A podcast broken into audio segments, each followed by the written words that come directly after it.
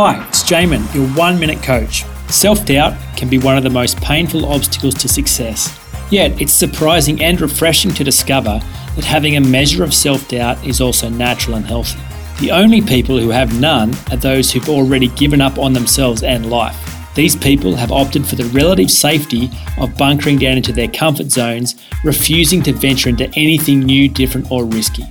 However, if you are experiencing self doubt, it proves you are having a go and you are pushing the edges of what is safe, known, and comfortable.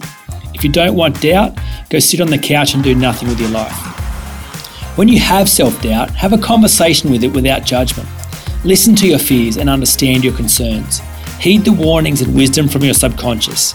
Self doubt can be your voice of reason, making sure you've thought through your game plan thoroughly. It's fine to negotiate with self doubt once you've listened, it doesn't have to stop you. For more information, go to oneminutecoach.com.au.